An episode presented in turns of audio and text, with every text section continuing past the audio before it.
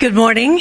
I'm Linda Ojala. I'm filling in for Tim Jennings today, who is traveling in Australia and talking to many groups of people while he's there about this message of God's character of love. Let's have a word of prayer as we talk about the three angels' messages today. Dear Father, thank you so much for helping us to see the truth about you, guiding us from darkness into light.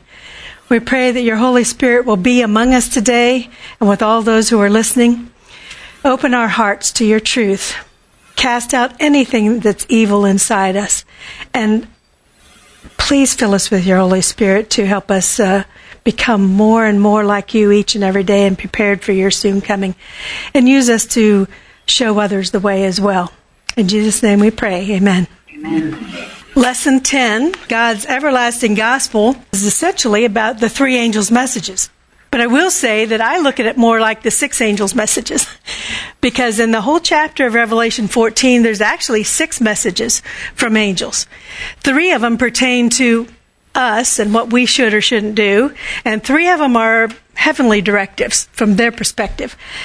So, looking at today's memory text, they use Revelation 14:12. Here's the patience of the saints. Here are those who keep the commandments of God and the faith of Jesus. I will start today, as Tim generally has done, as we've been talking about Revelation, by saying that understanding Revelation in its totality is not a requirement for salvation. Because we are saved through a loving, trusting relationship with Jesus Christ and an understanding obedience to his laws that are used to build this universe to operate the question that you just have to ask in that case is why bother to study it?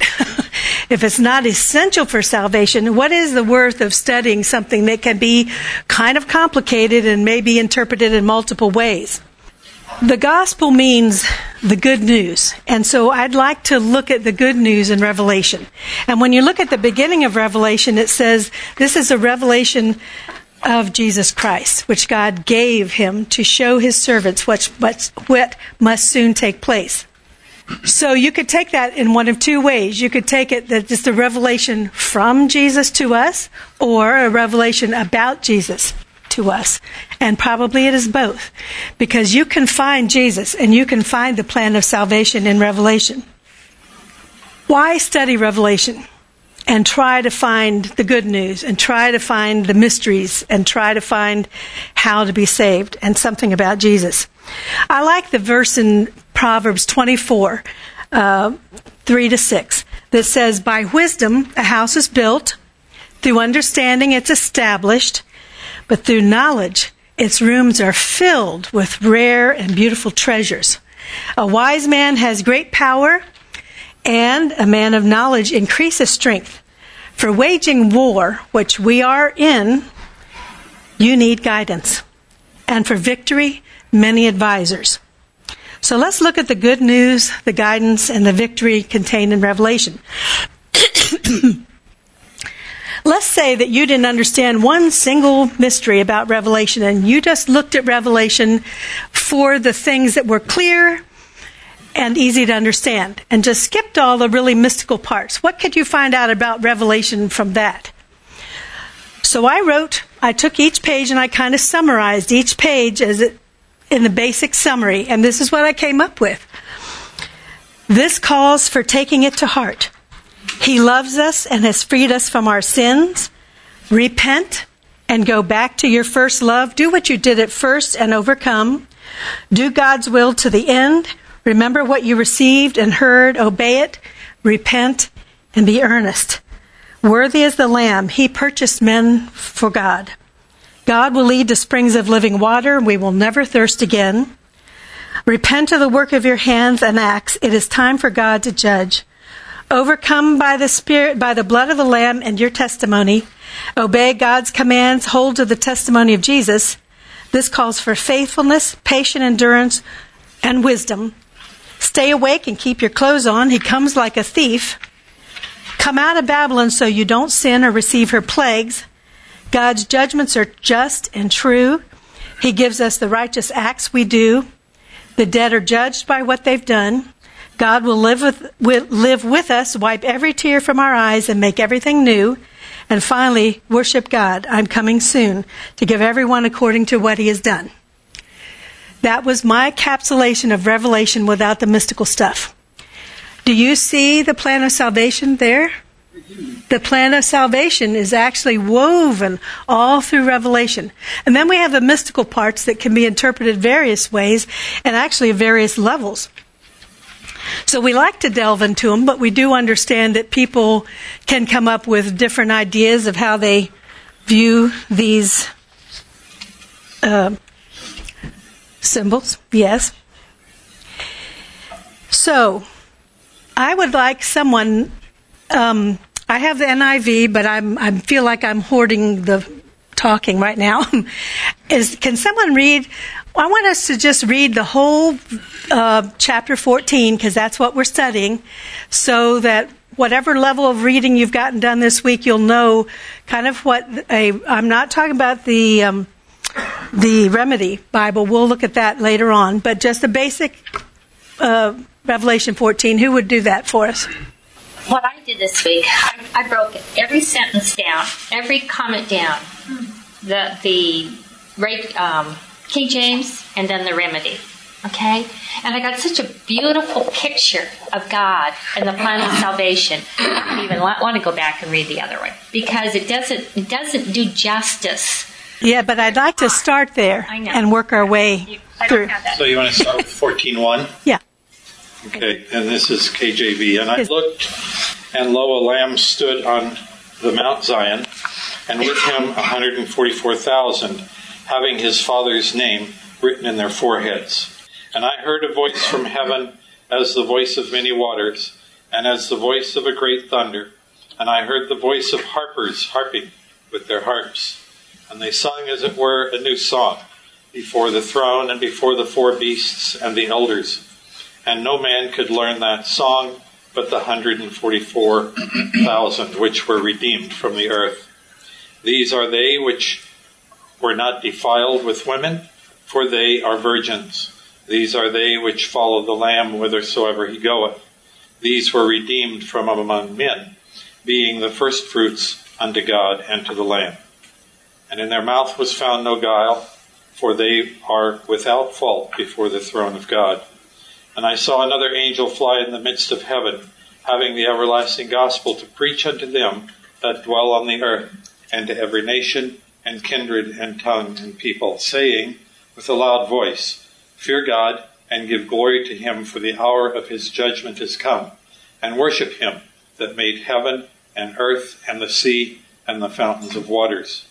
And there followed another angel, saying, Babylon is fallen, is fallen, that great city, because she made all nations drink of the wine of the wrath of her fornication. And the third angel followed them, saying with a loud voice, If any man worship the beast in his image, and receive his mark in his forehead or in his hand, the same shall drink of the wine of the wrath of God, which is poured out without mixture into the cup of his indignation. And he shall be tormented with fire and brimstone in the presence of the holy angels and in the presence of the Lamb. And the smoke of their torment ascendeth up forever and ever, and they have no rest day nor night, who worship the beast and his image, and whosoever receiveth the mark of his name. Here is the patience of the saints. Here are they that keep the commandments of God and the faith of Jesus. And I heard a voice from heaven saying unto me, Write, blessed are the dead which die in the Lord from henceforth. Yea, saith the Spirit, that they may rest from their labors and their works who fo- their works do follow them. and I looked and behold a white cloud, and upon the cloud sat one like unto the Son of Man, having on his head a golden crown, and in his hand a sharp sickle. I can pick up from there. If you want. And another angel came out of the temple, crying with a loud voice to him that sat on the cloud, Thrust in thy sickle and reap, for the time has come for, the, for thee to reap, for the harvest of the earth is ripe. And he that sat on the cloud thrust in his sickle on the earth, and the earth was reaped. And another angel came out of the temple which is in heaven, he also having a sharp sickle. And another angel came out from the altar, which had power over fire, and cried with a loud cry to him that had the sharp sickle, saying, Thrust in thy sharp sickle, and gather the clusters of the grape of the vine of the earth, for her grapes are fully ripe. And the angel thrust in his sickle into the earth, and gathered the vine of the earth, and cast it into the great winepress of the wrath of God. And the winepress was trodden without the city, and the blood came out of the winepress, even unto the horse bridles, by the space of a thousand and six hundred furlongs. So this is kind of the Revelation 14 we all grew up with, and we got various ideas about. And today I'd like to we're on kind of Sunday's lesson. We're doing kind of an overview of what we're going to be studying. So I wanted to start there because that's where we're most familiar and then maybe work our way towards a better understanding of the symbols because Revelation is full of symbols and this is too. So it's really easy to uh, take some as being literal and some as being symbolic. And so we want to take a look at the three angels' messages symbols and what they could mean. As an overview, I want to say that when I was studying this uh, lesson and looking at the three angels' messages, I thought about a lot of the things in the Bible as you study. You, you study at one level, and as you get more into the Bible, you maybe get deeper, like peeling an onion and deeper and deeper. And so most of the things in the Bible have depth to them, not just information that you, they actually have connections and they help you to understand. So looking at the three angels' messages as a whole, looking at this as an overview be- before we start looking at the individual ones, I looked at it as, as what does what do they mean to me as an individual person? Then what does it mean as a church? Or what does it mean as a member of the world outside the church? Because these these messages have a meaning for every level that we're looking at. So I looked at it from a personal level. I looked at, uh, they said to me, because I'm including not only the three angels, but the, the three angels, for those who weren't here earlier, I look at it as the six angels' messages. Because the first three are to people, us, warning, and so on. The three, last three are more like to heavenly initiatives. So, on a personal level, I thought, that what they meant to me as a person or to an individual, give God, give glory to God. How? By worshiping the creator of everything good in this world, including humans, our creator. if you do, this would be the second angel's message, confusion falls away from your life. Confusion falls. Babylon falls. If you don't, this would be three, the consequence of following the beast and receiving his mark will be torment with no rest. We'll have to delve into what more that means. Four, the fourth angel's message, if you do, you're rewarded by being totally healed and saved and taken out of this world. Five, if you don't, you're, you will not be healed so that the fire of truth will be too much for you. And sixth angel, and the full weight of truth on the unhealed life will destroy you. But what would this, what would these messages be overall to a church level? I thought. So in a church level, more like a group of us. Worship the Creator God, examine the evidence, and use good judgment about Him. Babylon is not the world. This was, you know, it's a funny thing. For me, I guess, maybe just me, I thought of Babylon as unsaved people, you know, the confusion of the world and so on. But uh, Ellen White makes it clear if you if you um, like what she has to say, which I do. She says she indicates that Babylon is the church. It's not the world.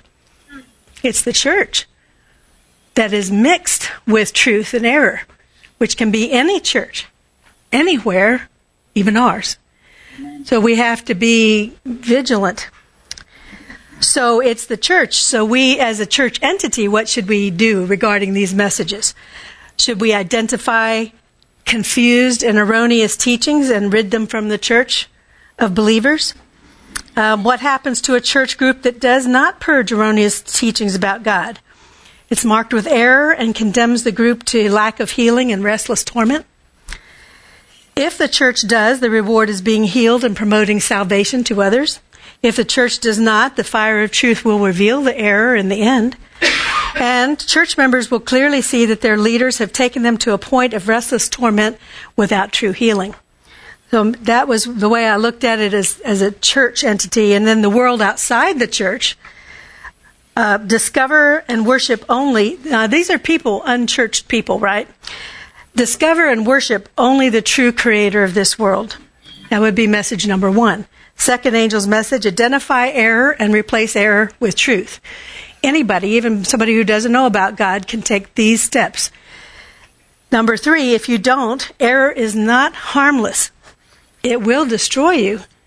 Four, if there is escape from craziness of error and salvation from it through the truth, oh, there is escape from the craziness of error and salvation from it through the truth about yourself, then God that Jesus reveals. And five, your true life, your decisions and results of them will be revealed without any ability to hide or manipulate them. No matter where you come from, eventually the truth will come out, as they say. Um, and six, the weight of that truth will put an end to your life. So those were taking a step back from church members, just individuals in the world. This is the way I thought about the six angels' messages. Eve. Just one comment on the uh, church side of things. Um, because the concept that, you know, church leaders might want to purge error out of the church uh, how do you go about doing that in a way that is consistent with God's methods? So it's not, say, uh, forming a committee um, to punish those who believe differently, but it is instead presenting the truth in the love and leaving people free to choose for themselves. So I just wanted to clarify that. And it's true because where I was thinking was what would you What would you say if your church, our church, or any church was studying the Bible together and realized we are dead wrong about something? Would you hold your ground and say, "I don't care, we're right. This is the way we've always believed, and this is the way it's always going to be"? Or would you open your heart to the truth for this time and say, "We need to visit this carefully and decide whether this is biblical and is something we should embrace"? So we're told that Satan will come right alongside truth and be very next to truth. So where else would he be but in our churches with us? Putting error right next to truth. And so everything has to be looked at from a biblical perspective. But I think freedom is a huge part of of coming to God. No one can make you do anything. I mean, look at the Dark Ages and they tortured people to death you know, they still held on to their beliefs. You can't make somebody change their belief.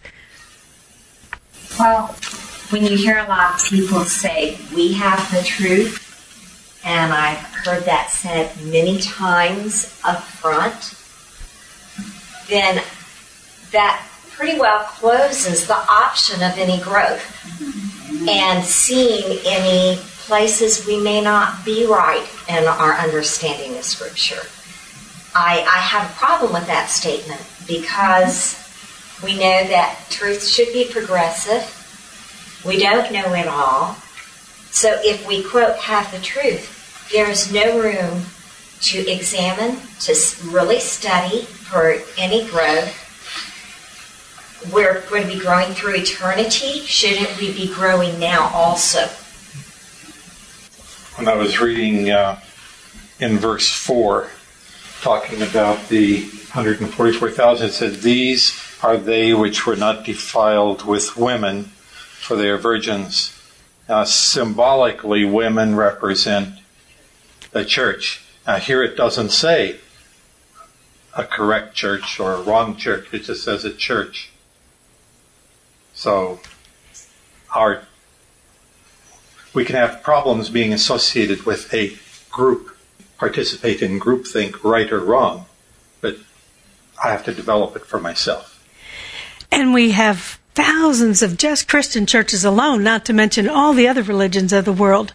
And how did this happen? How did we come to thousands of different outlooks on what the Bible says? I look at it as the the hot lava theory, eh, where you know truth spills out. It's hot. It's glorious. We love it. We're embracing it. And then we kind of grab it and hold on to it. And pretty soon it cools after a while. And there we stay until say Martin Luther comes along and he says, "Okay, I've got I don't like this is wrong. This isn't in the Bible." So another hot Lutheran Lutheran outlook. Oh, thank you. Oh, thank goodness. Uh, my those of you who weren't here earlier, we had, we had a lot of technical difficulties today, including my notes. so, bless you. We've, we've got them back referencing Martin Luther, uh, how many are familiar with his famous quote says Christ is neither known nor taught in Revelation? Okay, a man like that can read the book and not see Christ himself. However, what gets missed is his quote um, before that, or the preface to, that statement is finally let everyone think of it as his own spirit leads him. I mean, he's he's right in harmony with the law of liberty. Let let let people decide for themselves my spirit cannot can accommodate the book. For me, this is reason enough not to think highly of it. um, just like Eve said, uh, the, he, he is on an individual level manifesting the spirit of live and let live, let, let everyone be convinced in their own mind, whereas organized churches tend to be coercive and develop compliance committees to develop uh, appropriate thought and enforce it. And Luther they he stopped at a certain point of his development and everybody kind of got cooled down. Then somebody else steps out and then somebody else steps out thousands and thousands of times. People step out get a grain of truth hold on to that grain of truth and then stay there and that's not what god intends for us he has new truth unfolding. Jesus said to his disciples, It's good that I go because if I go, I'll send the Holy Spirit and he'll take what's mine my character, my thought, my outlook, my insights, and give it to you. And there was no end to that statement. It's not like until, you know, a certain amount is done and then we're, we're good. Ellen White says we'll be learning throughout eternity. Like, like Joel was saying. We'll be learning throughout eternity. So shouldn't we be learning now? And, and the, the thing that gives me the creeps is the idea that we think Babylon is out there somewhere. And that Babylon could in fact be right near you. we should take, we should really be studying the Bible. Study the Bible, um, talk and meet with each other like we're doing now, share ideas. I view times like this as if we we're all looking at the same house through different windows and we're trying to describe to others the window I see and you're right around the back of the house looking in that window and you describe to me what you see. And when we gather here, we're talking about what we see through our various windows and we hope that through conversation and study and prayer together that we will see a fuller and fuller and fuller picture of this house that we call the church or God's church, God, God's building. Uh, we are told we're the builder. We are the building blocks. Christ is the cornerstone, and we are being fitted for the building called the sanctuary in heaven, that we are the living stones. Well, Sunday, that's a sort of an overview. I just wanted to sort of say, here was my overviewing thoughts during the week. Um, but now let's look in Monday and Tuesday of the lesson. We talk about the first angel's message. And again, I want us to look at the what is the good news because that's what this whole thing is about. This whole lesson is the good news. Um, the three angels' messages. So, in my NIV or in this or here it says um, I don't know what version they're using here, but it says Revelation 14, 6 and 7. I saw another angel flying in midair, and he had the eternal gospel to proclaim to those who live on the earth, to every nation, tribe, language, and people. He said in a loud voice, Fear God and give glory. Give him glory because the hour of his judgment has come. Worship him who made the heavens, earth, the seas, and the springs of water. So, just give me some idea of what you think is good news about this. Any ideas? It gives us some identifying features for actually coming to a, a better relationship with God. We, we know He's the Creator. And of course, in, in, in terms of the Seventh day Adventist Church, which most of us derive from, uh, specifically here, uh, we have re- always regarded our Sabbath truth as being an identifying feature of the peculiarity that we have among other Christians. The, the way we worship this God. Yes, yes. Anybody else? Donna? Worship the designer, creator, and builder who made the heavens, the earth, the sea, the springs of water, all of which operate upon the law of love. Yep. Anything else give you courage from this? Well, I mean, obviously, what I believe about this text and what it means now is dramatically different than what I grew up believing. We're, and we're sort of marching in that direction. Oh my word! I mean, it was always fear God and give Him glory because He's about to judge you. So, and if He's up in the sanctuary and He's already gotten to your name, too, you know, Too bad, so too bad.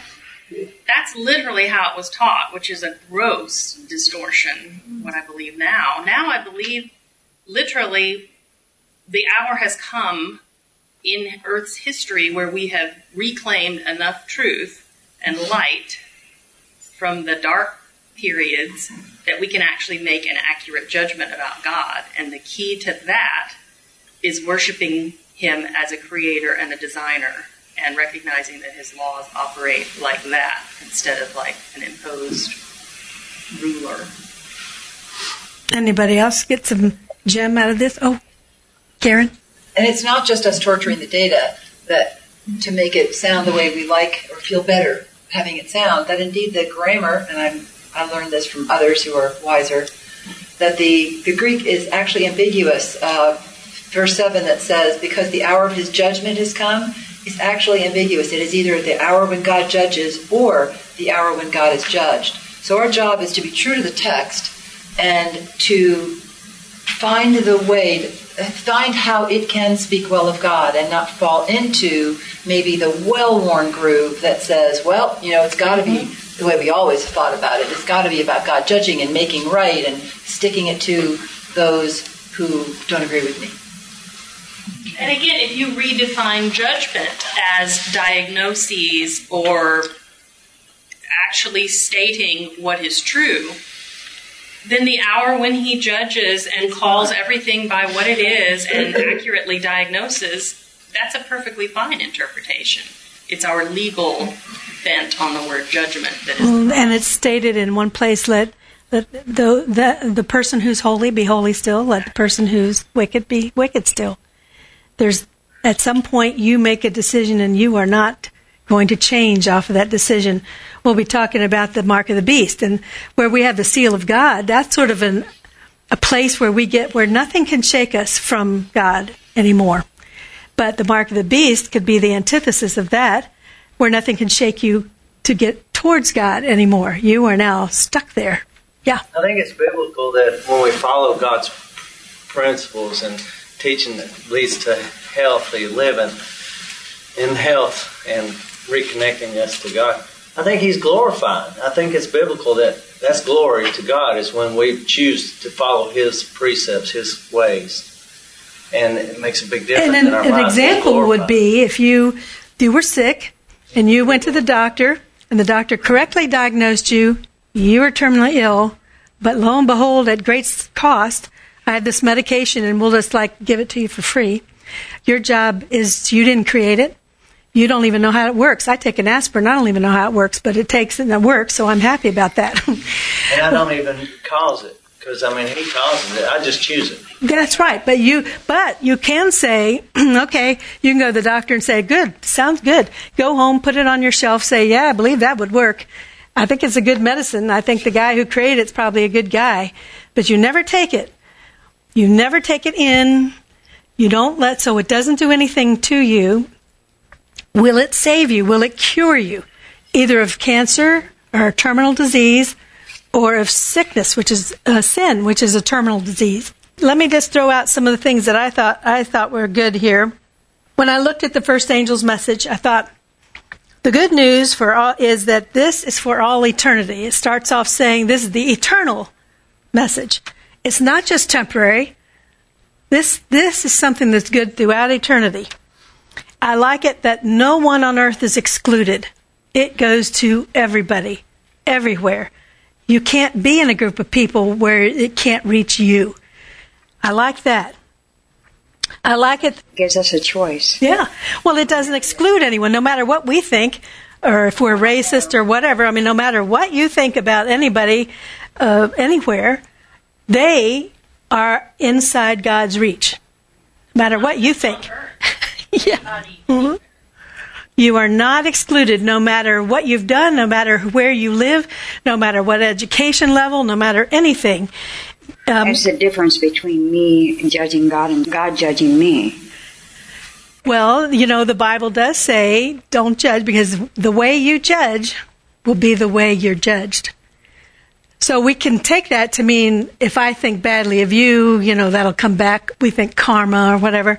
But the Bible seems to indicate that as you judge God to be, so you're judged. Like if I say God is holy and truthful, allows freedom and love, wants to wants me to understand, wants me to share. If I understand those things about God enough to open up my heart to his changing who I am, then that's the way I get judged. I really like that idea very, very much because I think that scripture has always sounded punitive of, well, if you're this way, then I'm going to smack it to you in return, is the way it gets interpreted. Mm-hmm. But what you just said makes so much sense, which is the natural law of what is in our hearts is how we see how we see God is how we see others, how we see ourselves. Just it all circles. And it changes. It changes your heart based it on does. how you look out. Well, so it's like I love what what was brought out last week.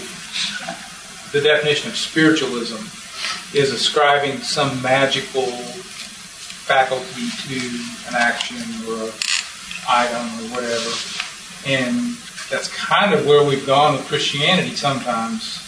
Knowledge without evidence. Some special magic if you do these things. And God's saying, if you expose yourself to my character, it'll change you. Mm-hmm. It's not magic, it's design. Not only will it change you, and I, I want to make sure we get to this, but I, in uh, especially the third angel's message when we're talking about the what happens if you don't. um, it, you, you, everything about you has to be changed. You have to open up your heart to God so full of trust that no matter what He does to you, it's okay. The Bible says flesh and blood cannot inherit the kingdom. So we need to spend a little time on what that means. Uh, a lot of what we talk about here is spiritual. Some of it may be actually physical. But we have to be so trusting and open to God that whatever He does to our correcting our broken parts, our code, our DNA code. We, have got so many thousands of years of deficient code being handed down from parent to child. Uh, we're up against so much more because we are conceived in sin, you know, and uh, we're full of iniquity. And so we have to be open to God taking the defective code out, putting better code in we have to be open to the idea he could change us entirely, and that's okay with us because we trust him. We're not waiting for the other shoe to drop. And a, a church or a spiritual, a, a religion that teaches you to be afraid of God, afraid of when that other shoe is going to drop, what's he going to do to me now? I want to read to you this text, which has come to mean a lot to me, and it's in Luke. It's actually by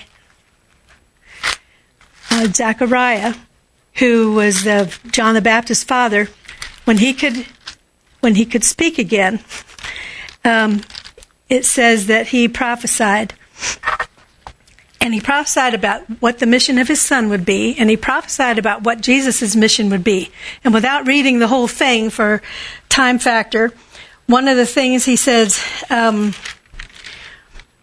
this is about Jesus' part of why he even came to earth um, salvation from our enemies, to show us mercy, to show mercy to our fathers, and to remember his holy covenant, the oath he swore to Father Abraham, to rescue us from the hand of our enemies. And this is pertinent to what I'm trying to say here.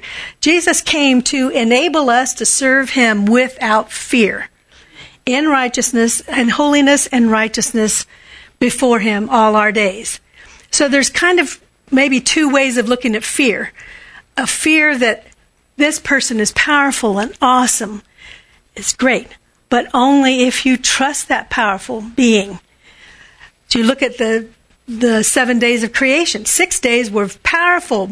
If it takes, if you can take a minute amount of material and create an atom bomb out of it with the energy in there, imagine the power it takes to create this and us and everything. So for six days, God just flung that power out. So he could have said on that seventh day, okay, see what I've done? Worship me, bow down. You know, I am more powerful than you, recognize it. But instead, he created today. He created the seventh day Sabbath. A day to think about it. As Tim says, I rest my case. I've shown you what I do. Look at my laws of nature. Look at science. Look at the way I'm treating you. I've created all this for you. Now, take a day and think about it. Think about how I, my creative power, how I use that, how we can relate to each other. That's the potency of the Sabbath.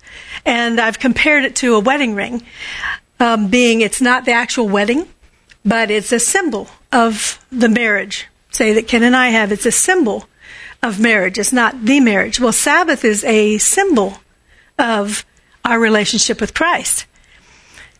And uh, what Ken was talking about earlier in the in the uh, three angels' messages, when we're talking about worshiping the Creator, and we think specifically Seventh Day Sabbath, and Ellen White talks a lot about that too. Um, we demonstrate it's like you're going to war under a banner, a certain banner. Uh, good guys, bad guys, you know, whatever. I'm I'm under this banner. This God, the one that created everything and then allowed me the freedom to think about it and to choose him freely. That's a God I can get behind. He's my creator. He's a restorer. He gave his life to create the remedy. Just asked me to take it. and I can't be condemned for being born here. It wasn't my fault. But surely, if we don't take the remedy, that falls on us.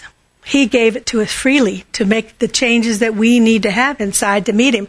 Let's say you're a, a, God and you created something, but your very presence is toxic to every one of your creation. No man can see God and live.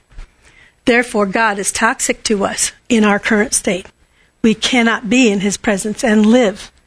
So, how would you approach people that you created under that are now because of their choices under that situation where they can't even be around you anymore or you would kill them just being around them so he has he has created this gem this this uh, brilliant symbol of his, his leadership with us is a day. And why and that that is so brilliant because everyone has access to the same day you may, if it was an icon or if it was even the Ark of the Covenant or if it was something, I'm convinced that's why there isn't any, any artifacts left from the sanctuary because we would worship them. You know, look at the Shroud of Turin. That's not even proved to be what we think it might be the, the shroud over Jesus. But look at the way we treat that. It's like, you know, it's great that we don't have that as a symbol. We have a day, we have a period of time which everyone has equal access to. No one can keep you from that. The day passes. Every seven days, we come around again to rest and relax and, and enjoy our communication with with our Savior, with our with our Creator.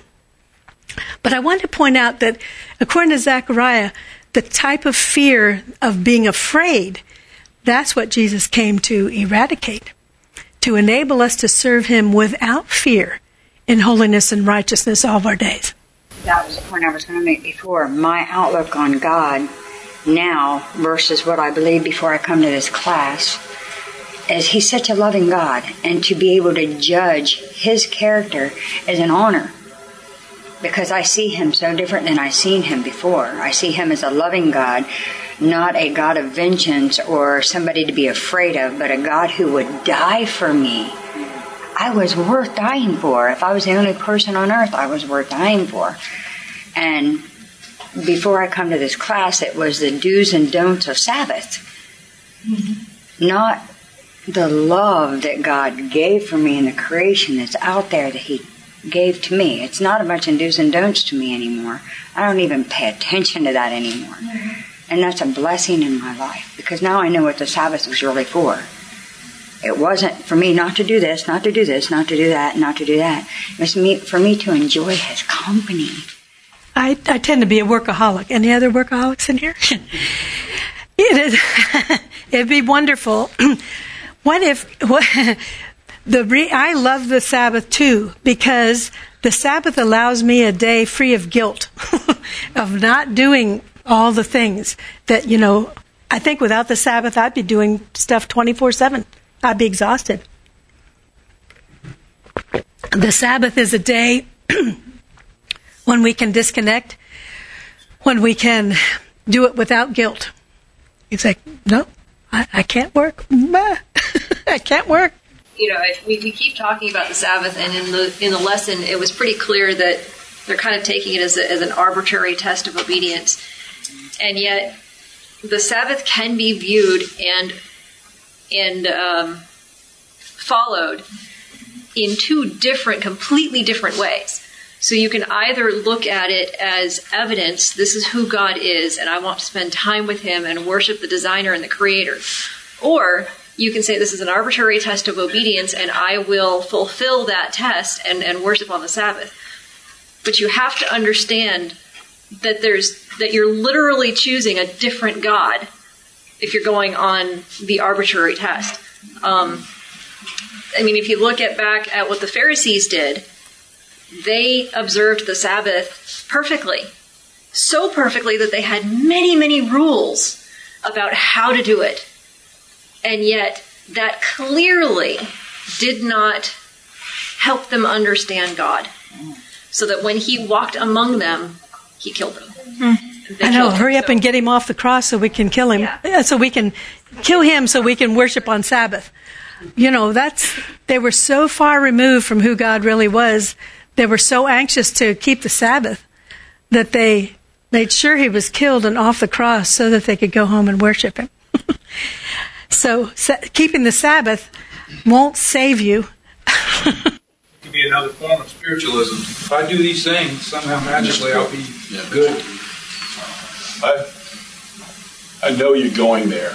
And I just don't know how fast. I, you know, Linda has done all this research and, and, and study for this lesson, which is wonderful, and I really want to hear what you have to say. But what I want to do at this moment is focus on that verse that you said you were going to, which is the third angel's message that basically and I hope this doesn't sound blasphemous to say, but it scares the bejesus out of most people that don't really understand the mysticism or the the, uh, the the God that they don't understand the mysticism of the symbols and they don't understand the God that we're talking about.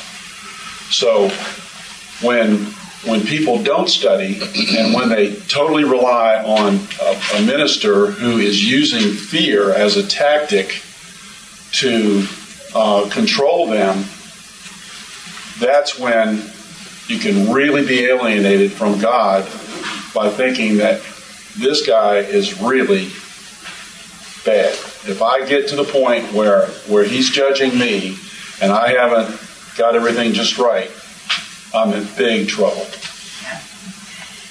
So, looking at the time, let's, well, the second angel's message about Babylon has fallen. We kind of talked about that, Babylon being the church. And you've got to see where the church, whatever church you're in, follows the Bible and where it doesn't and have the courage to follow, follow Christ and come to a better idea of what God is like. And you could look at it like, when you accept God and worship Him, then Babylon or the confusion of Babylon will will fall away from you. So that can be the second, the next result of following God. But looking at the third angel's message, we might as well jump over there. um, I have some what if outside the box things that came to me. So bear with me because I'm sort of an outside the box thinker a little bit. I, I, speculate that we don't know much about what goes on um, out there.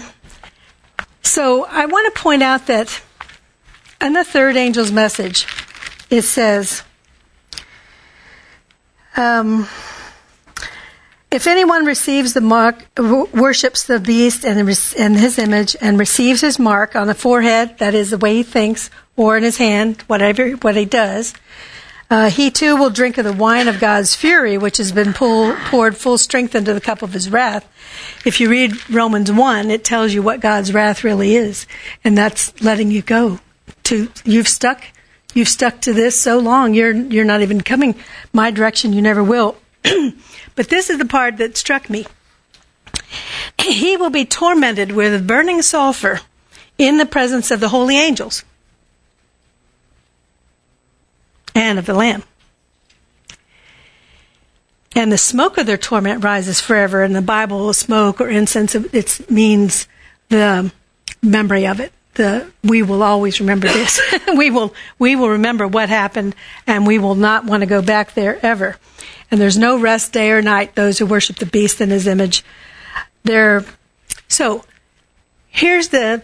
I want to cover this before we get done because you know, on this earth, there are creatures that can exist where we can't.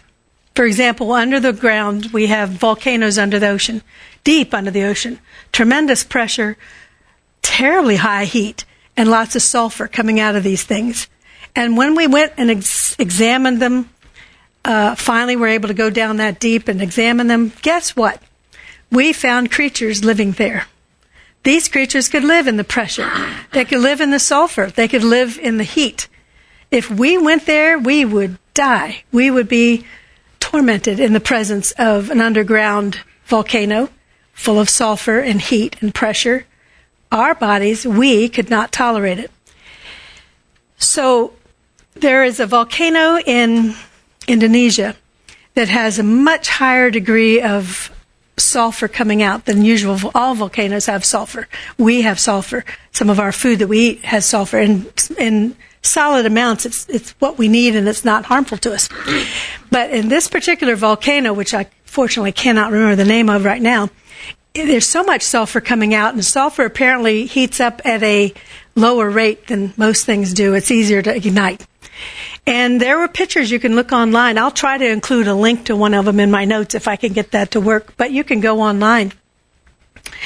And it it'll go on fire. All this sulfur will go on fire. There's people who make a living going in there and chopping up this sulfur and selling it to people who need sulfur in their medicine or food, whatever.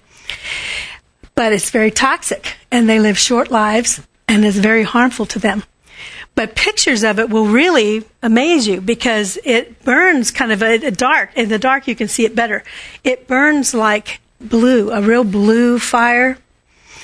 And burning sulfur is called brimstone. Okay.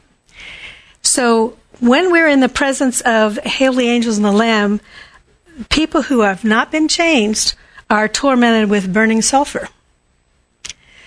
There's rivers of fire coming out from the from God. The Bible says, "Who?"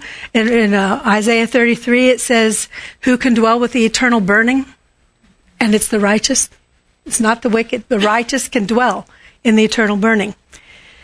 There's another verse. Um, your it went out, and I don't have your password, so I'm now back to no notes. But anyway, um, it says Jesus said, "You'll be like angels." We know we'll have different capabilities when we're in heaven. We're told, Ellen White says, that we'll be able to fly with wings. We'll be able to see God as He is, which would kill us at this point. We apparently will learn, know how to play harps. Somehow that'll be programmed in or something because it doesn't say anything about learning to play it. We just play it. And seeing long distances, much farther than we can see now. Um, studying and never getting tired, um, learning new things never worry you. I mean, we will not be the same beings we are now. Physically or spiritually, we won't be the same beings. Like Jesus said, you won't be marriage and giving in marriage. You'll be like the angels. Angels are beings of light. Um, there are creatures that God has created that do glow with light. They have uh, phosphorescence part of them that glows. We used to glow as people, apparently, and we lost that in Eden when they decided to distrust God. So I was just thinking, well, maybe we won't even be carbon based beings anymore. You know, we will be, I mean, how else can you t- go on a cloud from here to heaven, which we think might be in the, in Orion? That's a long distance in space. So I believe that we will be entirely different beings than we are now. What if we do not open our hearts to God, will not allow Him to change anything about us? And when we're raised, we're like we are now. Only, and she says, we'll still have the evidences of sin. Our thoughts will remain unchanged. We have not allowed God to come in. We have not allowed Him to make any changes to us. We didn't give Him permission. So it's a lot like a physician. You want to have surgery. They give you a permit. What can we do when you're out like a light? So you tell them, okay, you can do this, you can do that. I sign off on that. So while you're asleep, even, the, the physician's in there working on you, and he is doing what you allowed him to do. But he is not allowed to do something to you if you don't allow him to. And I think a similar thing happens with God. You must open your heart. You've got to be changed physically, spiritually. Everything about you has to change in order to be with God and for Him not to destroy you by. And I think this is um, what we have taken to be actual punishment by God is actually God coming to take over His earth again. And those who've allowed Him to change them can live. And those who haven't will be tortured in the presence of burning sulfur because they are still like us. They haven't changed one bit. And we can't live in burning. Well, the one thing that's about sulfur, if you've ever been to Hawaii or any place where, where there's volcanoes and you can't, it's really kind of creepy to stand in a parking lot and I took a 360 video of steam coming out all around me of sulfur steam and I'm thinking it's all around me, which means I'm standing right over a caldera of burning lava. it is a creepy feeling about that. But they warn you, you can't go over there and breathe all that stuff in. Especially you can't go over to the ocean where the lava is going into the ocean because when sulfur, burning sulfur hits water, it turns into sulfurous acid which is what we would call acid rain. Therefore, if you breathe it in and the moisture in your lungs is hit by the sulfur fumes, that happens inside your lungs and kills you. Um, and anyway, it's just sort of an outside the box thinking about what we've always thought has been torture by God. You know, I'm going to torture you in the presence of sulfur and brimstone, whereas that just might be God's presence. That we have not been changed if we don't accept and open our hearts to Him. So we can't tolerate, we can't see God and live. I'd like to finish by Donna, since you brought it up earlier. Can you read Revelation 14 from the Remedy Bible? This is kind of where we, in this class, have gone to look at this whole um, chapter 14. Then I looked and saw Jesus the Lamb standing on Mount Zion, which represented the place of victory over sin. He was with the 144,000 who had been healed and had the character of Jesus and the Father completely restored in their minds, which was symbolic by the name of the Father and His Son written on their foreheads. I heard the sound of God's presence, like the ocean roar or deep thunder, and with it, what sounded like many harps being played together, symbolizing the beautiful melody that comes from the lives of the healed. And as God and the four living beings and the elders were watching, the healed lived Christ like lives that were like the sound of beautiful music. A song which only the 144,000 who had been redeemed from the earth could sing. These are the ones who did not corrupt themselves by filling their hearts with false views of God or practicing Satan's methods. They kept their characters pure. They followed Jesus the Lamb wherever he goes, always revealing the truth about him. They were redeemed from fallen humanity and are the first fruits, the first ones so settled into the truth about God and the Lamb that nothing could move them. No lie about God was found in their testimony. They were without blame. Then I saw another messenger flying in midair, and he had the eternal good news about God's character of love to proclaim to everyone living on earth, to every nation, tribe, language, and people which represents a movement of people who arise to proclaim the truth about God's character of love throughout the world.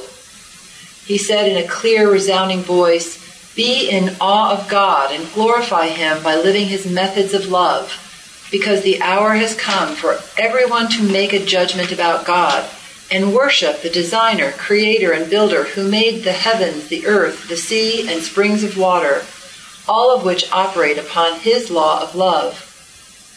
A second messenger followed after the first, proclaiming throughout the world, Don't trust Babylon the Great, a symbolic description of religions that misrepresent God, as it has fallen into the lies about God and intoxicates the world with its pagan views of God, maddening the people with its adulterous idea that God coerces and must inflict punishment if not properly appeased.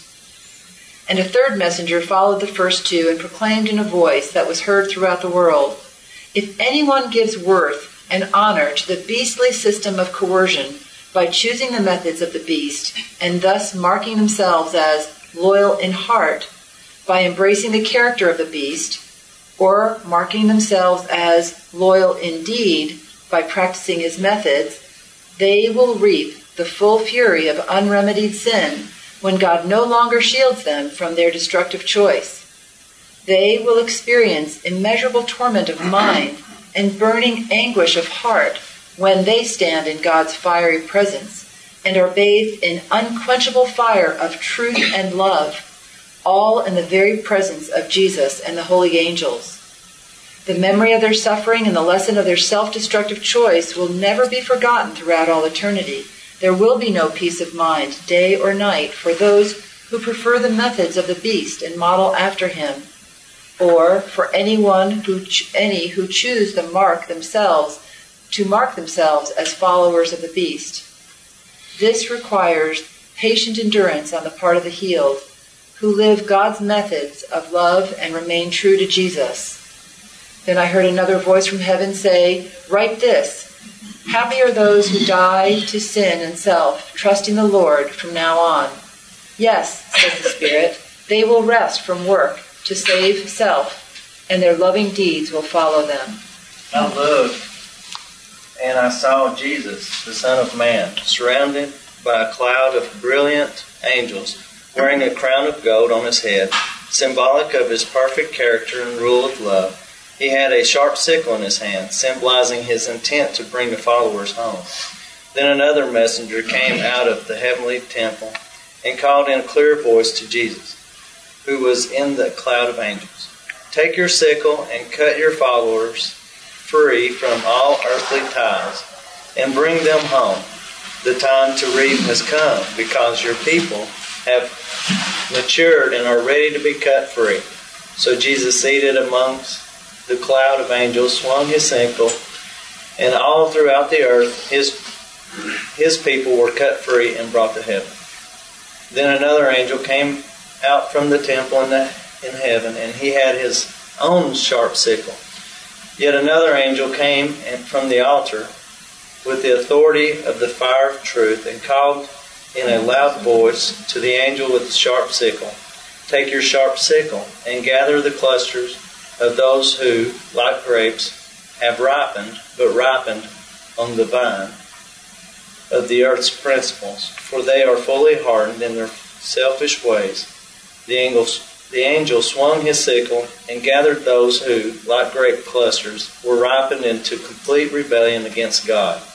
And he threw them into the winepress, where they were pressed down under the destructive force of unremedied sin when God no longer shielded them from their destructive choice. When God finally let go, they were crushed outside the city of God under the weight of guilt, shame, despair, and fear that unremedied sin brings. Their lives ebbed away, and the dead were piled up six feet, 1.8 meters high for nearly 200 miles around the city.